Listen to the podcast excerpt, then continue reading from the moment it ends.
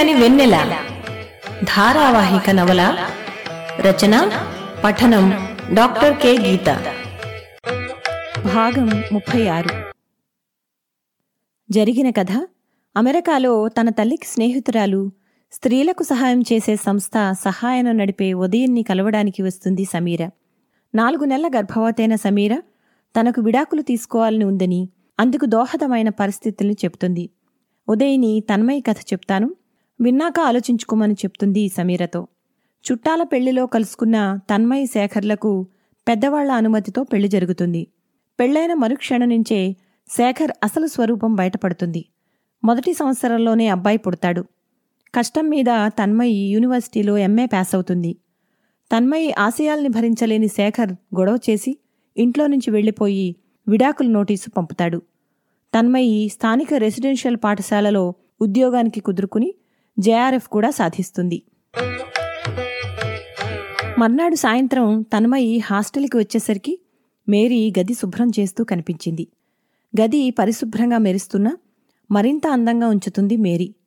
తన టేబుల్ మీద ఖాళీ హార్లిక్స్ సీసాలో రంగు కలిపిన నీళ్ళు అందులో ఆవరణలోని పసుపు పూల చెట్టు కొమ్మల్ని చూస్తూనే మేరీ దగ్గరికి వెళ్ళి ఆత్మీయంగా కౌగిలించుకుంది తన్మయి.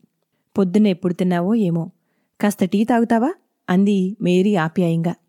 పాలపొడిలో వేడినీళ్ళు వేసి క్షణాలలో చిక్కని పాలు తయారుచేసి అందులో టీ డికాక్షన్ కలిపి మేరీ చేసే టీ అంటే తన్మయ్యకి చాలా ఇష్టం. ఇద్దరూ టీ కప్పులతో కిటికీ దగ్గరికి కుర్చీలు జరుపుకుని కూర్చున్నారు. గది కిటికీలో నుంచి వెనక ఎత్తుగా ఉన్న చిన్న గుట్ట మీదికి ఏపుగా పెరిగిన గడ్డి మీద సాయంత్రపు కిరణాలు ప్రతిఫలిస్తున్నాయి. లేత గాలికి గడ్డి చివర్లు మంద్రంగా సంధ్యా ఏదో వినిపిస్తున్నట్లు మెల్లగా ఊగుతున్నాయి. రోజు వాళ్ళిద్దరికీ ఎన్ని కబుర్లు చెప్పుకున్నా ఎప్పటికీ తనివి తీరనట్లే ఉంటుంది. తన్మయి హుషారుగా పొద్దుటి విశేషాలు చెప్తుండగా ఫోను వచ్చిందని అటెండరు సింహాచలం గుమ్మం దగ్గరికి వచ్చి చెప్పాడు. అంతకు ముందు రోజే జ్యోతి ఫోన్ చేసింది. బాబుతో తను తనివి తీరా కబుర్లు చెప్పింది. అమ్మ మళ్ళీ ఎందుకు ఫోన్ చేసుంటుంది? ఆలోచిస్తూ ముందు హాల్లోకి నడిచింది తన్మయి. అట్నుంచి లాయరు విశ్వ ఏమైందండి? కంగారు పడింది తన్మయి. కంగారు పడకండి మంచి వార్తే. మనం కేసు గెలవబోతున్నాం. అతను విడాకుల కేసుని ఉపసంహరించుకుంటున్నాడని అతని లాయరు చెప్పాడు. అంతేకాదు మీ మీద అతను మోపిన అభియోగాలన్నీ అబద్ధాలని ఒప్పుకుంటున్నాడు అన్నాడు. తన్మయి చిరుచికాగ్గా అంటే అతను కేసు ఉపసంహరించుకుంటున్నాడంటే అర్థం నేను అతనితో సంధికి ఒప్పుకుంటున్నానా? అంది. అతనితో మీరు సంధికి ఒప్పుకోవడం ఒప్పుకోకపోవడం పూర్తిగా మీ వ్యక్తిగత నిర్ణయం. మీకు అతనితో విడాకులు పొందే మార్గం ఇంకా సులువవుతుంది ఇప్పుడు అన్నాడు విశ్వ. తన్మయి నాకు అర్థం కాలేదు విశ్వగారు అంది. అతను కేసుని ఉపసంహరించుకున్నా అతని మీద మీరు తిరిగి విడాకుల కేసు పెట్టచ్చు. మిమ్మల్ని అతను పెట్టిన హింస అంతా ఇంతా కాదని ఇప్పటికే ఫైల్లో ఉంది కాబట్టి కోర్టు మీకు వెంటనే విడాకులు మంజూరు చేస్తుంది అన్నాడు. బాబుకి ఇంకా ఐదేళ్ళు నిండలేదు కాబట్టి సంరక్షణ మీకే వస్తుంది. తర్వాతెప్పుడైనా ఒకవేళ అతను సంరక్షణ తీసుకోదలుచుకుంటే అతను మళ్ళీ కోర్టులో అప్పీలు చేసుకోవాల్సి వస్తుంది. అయినా మీరు ధైర్యంగా ఉండండి. కట్టిన తాళితో సహా తిరిగి ఇవ్వమని అడిగిన ఇటువంటి దౌర్భాగ్యుణ్ణి నేను నా ప్రాక్టీసులో ఇంతవరకు చూడలేదు. అంతవరకు వస్తే బాబుని దక్కించుకోవడానికి మీకు తప్పకుండా సహాయం చేసి పెడతాను. అంతేకాదు మీ వాళ్ళు కట్నంగా ఇచ్చిన సొమ్ముతో సహా అన్నీ ముక్కుపిండి వసూలు చేద్దాం అన్నాడు. చాలా థ్యాంక్స్ అండి. నేను తిరిగి కేసు ఫైల్ చేస్తాను. రేపే వస్తాను మీ ఆఫీస్కి అంది దృఢంగా తనమయ్యి హాస్టల్ గదికి తిరిగి రాగానే దీర్ఘాలోచనలన్నీ చెదిరి తుఫాను వచ్చి తగ్గిన తర్వాత ప్రశాంత వాతావరణంలా తేలికగా అనిపించింది తన్మయ్యకి ఇప్పటికైనా నిర్ణయం తీసుకుని చాలా మంచి పని చేస్తున్నావు తన్మయ్యి నీకేం తక్కువ? చక్కగా మంచి స్కాలర్షిప్తో పీహెచ్డీకి సెలెక్ట్ అయ్యావు. నీ కాళ్ళ మీద నువ్వు నిలదొక్కుకోగలిగావు. ఇక ఏమీ ఆలోచించకుండా హాయిగా ప్రశాంతంగా నిద్రపోవచ్చు నువ్వు. బాబు గురించి కూడా దిగులు పడకు. వచ్చే ఏడాది ఏమవుతుందో అన్న ఆందోళనతో ఇప్పటి జీవితాన్ని అప్రశాంతంగా మార్చుకోకు. అన్నీ అవే చక్కబడతాయి అంది మేరీ తన్మయి భుజం తడుతూ. మేరీ దగ్గర అదే తనకు నచ్చుతుంది. గత ఐదేళ్ళుగా ఒంటరిగా జీవిస్తున్నా అధైర్యం మచ్చుకు కూడా కనిపించదు. పైగా గొప్ప ఆత్మస్థైర్యంతో తాను వెన్నుతడుతుంది అసలు మేరీని చూస్తేనే ఒకానొక ధైర్యం ఓదార్పు కలుగుతాయి తన్మయికి. నిరంతరం ప్రార్థన వల్ల కలిగిన గొప్ప ప్రశాంత తేజస్సు మేరీ ముఖంలో తాండవిస్తూ ఉంటుంది. తన్మయికి ఆ క్షణాన సముద్ర తీరాన ఉన్న ధ్యాన మందిరం జ్ఞాపకం వచ్చింది. ఎంఏ చదువుతున్నప్పుడు మిత్రులంతా కలిసి ఋషికొండ తీరానికి విహారయాత్రకి వెళ్ళినప్పుడు దారిలో బస్సు చెడిపోయి అంతా నడక మొదలుపెట్టారు. కాసేపట్లోనే త్రోవ పక్కనే పెద్ద మందిరం విశేషంగా కనిపించింది. తన్మయి ఆ ధ్యాన మందిరాన్ని చూడ్డం అదే మొదటిసారి. అర్ధగోళాకారంలో ఉన్న పెద్ద హాలు అది. విశాలంగా ఖాళీగా ఉన్న ఆ హాలులో ఈనె చాపలు పరిచి ఉన్నాయి. నిశ్శబ్దం అన్న పదం రాసి ఉంది ఈ స్తంభాల మీద. అక్కడంతా నిశ్శబ్దం. ఒట్టి నిశ్శబ్దం. కేవలం సాగర కెరటాల హోరు తప్ప ఏమీ వినిపించని నిశ్శబ్దం. అక్కడ కూచుని తనలోకి తను తరచి చూసుకున్న కాసేపు తన్మయికి జీవితం దాపున నిరంతరం లోలోపల సలుపుతున్న గాయాల మీద గొప్ప లేపనమేదో పూసినట్లయ్యింది. కాని ఎందుకో మళ్ళీ ఎప్పుడూ అక్కడికి వెళ్ళగలిగే అవకాశం ఇప్పటివరకు కలగలేదు. ఒకసారి వెళ్ళి రావాలి అనుకుంది. ప్రతిరోజు రాత్రి భోజనం కాగానే మేరీ తన ప్రార్థనలోకి వెళ్ళిపోతుంది. చిన్నగా వెలుగుతున్న టేబుల్ ల్యాంప్ ముందు కూచుని లైబ్రరీ నుంచి తెచ్చుకున్న పుస్తకాలు చదువుకుంటున్నప్పుడు తన్మయికి అదే ప్రశాంతత కలుగుతుంది. ఇప్పుడు పరీక్షలేమీ లేవు. అయినా పుస్తకాలే తన్మయికి ప్రపంచమయ్యాయి. తన సుఖం మాత్రమే కోరే మనిషి చెడ్డవాడు. ఇతరుల అభిప్రాయమే తనది అని చెప్పేవాడు బలహీనుడు. ఇతరుల దుఃఖాన్ని కోరేవాడు ఉత్తముడు. అన్నిటా భగవంతుడే అని భావించేవాడు మహా గొప్పవాడు అని టాల్స్టాయి. పని ఆనందమైతే జీవితం సంతోషమవుతుంది. పని బాధ్యతైతే జీవితం బానిసత్వం అవుతుంది అని గోర్కి నీవు ఎంత వెర్రివాడవు. నీ బరువు నీవే మోయాలని యత్నిస్తున్నావు. భిక్షకుడా నీ గడప దగ్గర నీవే భిక్షాటన చేస్తున్నావు. అన్ని భారాలు ఆయనపై వదిలిపెట్టు. ఆయనే అన్నింటినీ భరిస్తాడు. నీవు నిశ్చింతగా ఉండు. నీ వాంఛాపరత మలిన శ్వాసలో నీలోని దీప్తిని ఆర్పివేస్తుంది. ఈ అపవిత్రమైన హస్తాలతో కానుకలను స్వీకరించకు. పవిత్ర ప్రేమతో అందించిన కానుకల్నే స్వీకరించు అని ఠాగూరు. సహృదయం అనే వస్తువు ఒకటి ఉంది. మీరు దాన్ని ఇంకెక్కడా చూడలేదా? అని శరత్ తడియారని హృదయపు దుఃఖాన్ని సమూలంగా తుడిచి తనకి గొప్ప నిశ్చింతనివ్వడం కోసమే రాశారేమో అనిపించసాగింది తన్మయికి మెల్లగా ఒక్కొక్కరి రచనలు చదువుతున్న కొలది జీవితంలో కొత్త కోణాలు అర్థం కావడం మొదలుపెట్టాయి తన్మయికి ఆ అక్షరాల ప్రవాహంలో కోల్పోయినవెన్నో లభించసాగాయి.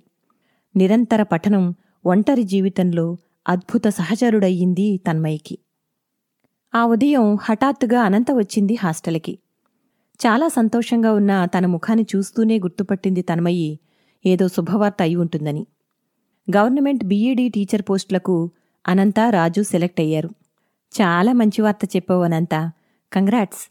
అనుకున్నట్లుగానే సెలెక్ట్ అయ్యారన్నమాట అంది తన్మయి. అనంత మేరీల పరిచయాలయ్యాక నేను ఇంతవరకు ఎన్నోసార్లు ప్రయత్నించాను. కనీసం సెకండరీ గ్రేడ్ టీచర్ పోస్టులకు కూడా సెలెక్ట్ కాలేదు. మీరిద్దరూ సెలెక్ట్ కావడం చాలా గొప్ప విషయం అంది మేరీ అభినందిస్తూ. అయితే తప్పకుండా నువ్వు ప్రొఫెసర్వి అవుతావు మేరీ. అందుకే నీకు చిన్న ఉద్యోగాలేవీ రావడం లేదు అంది తన్మయి. నీ నోటి వాక్యాన అదే జరిగితే ఈ ప్రపంచంలో నాకంటే అదృష్టవంతురాలు ఉండదు అవును నువ్వు రాయకపోయావా తన్మయి అంది మేరీ. బిఈడి చేయలేదు నేను. దిగులుగా అంది తన్మయి అనంత వెంటనే అందుకుని తన్మయి ఆశయాలు లక్ష్యాలు చాలా ఉన్నతమైనవి. చూడండి జేఆర్ఎఫ్కి సెలెక్ట్ అయ్యి గొప్ప విజయం సాధించింది. త్వరలో గవర్నమెంట్ లెక్చరర్ అయినా ఆశ్చర్యపోవాల్సిన పని లేదు అని తన్మయ్య వైపు తిరిగి అవును గవర్నమెంట్ లెక్చరర్ పరీక్ష రిటర్న్ టెస్ట్ రిజల్ట్స్ త్వరలో వస్తాయని ప్రకటించారు. నీ నంబర్ ఇవ్వు తన్మయ్యి అని వెళ్ళబోతూ అన్నట్లు కరుణ కూడా టీచర్ ఉద్యోగం వచ్చింది అంది అనంత. కరుణ ప్రసక్తి రాగానే తన్మయి ముఖంలో కనబడ్డ ఒక అప్రశాంతతని కనిపెట్టినట్లు మేరీ అనంత వెళ్ళగానే కరుణ ఎవరు? అంది. తన్మయి మాటల్లో కరుణ చివరి ప్రతిపాదనని విన్న తర్వాత అతనికి చెప్పుతో కొట్టినట్లు సమాధానం చెప్పి మంచి పని చేసావు తన్మయ్యి. అతను నీ మిత్రుడుగానే కొనసాగి ఉంటే అతని మనస్సులోని దుర్మార్గపు ఆలోచనలు ఎప్పటికీ బయటపడేవి కావు.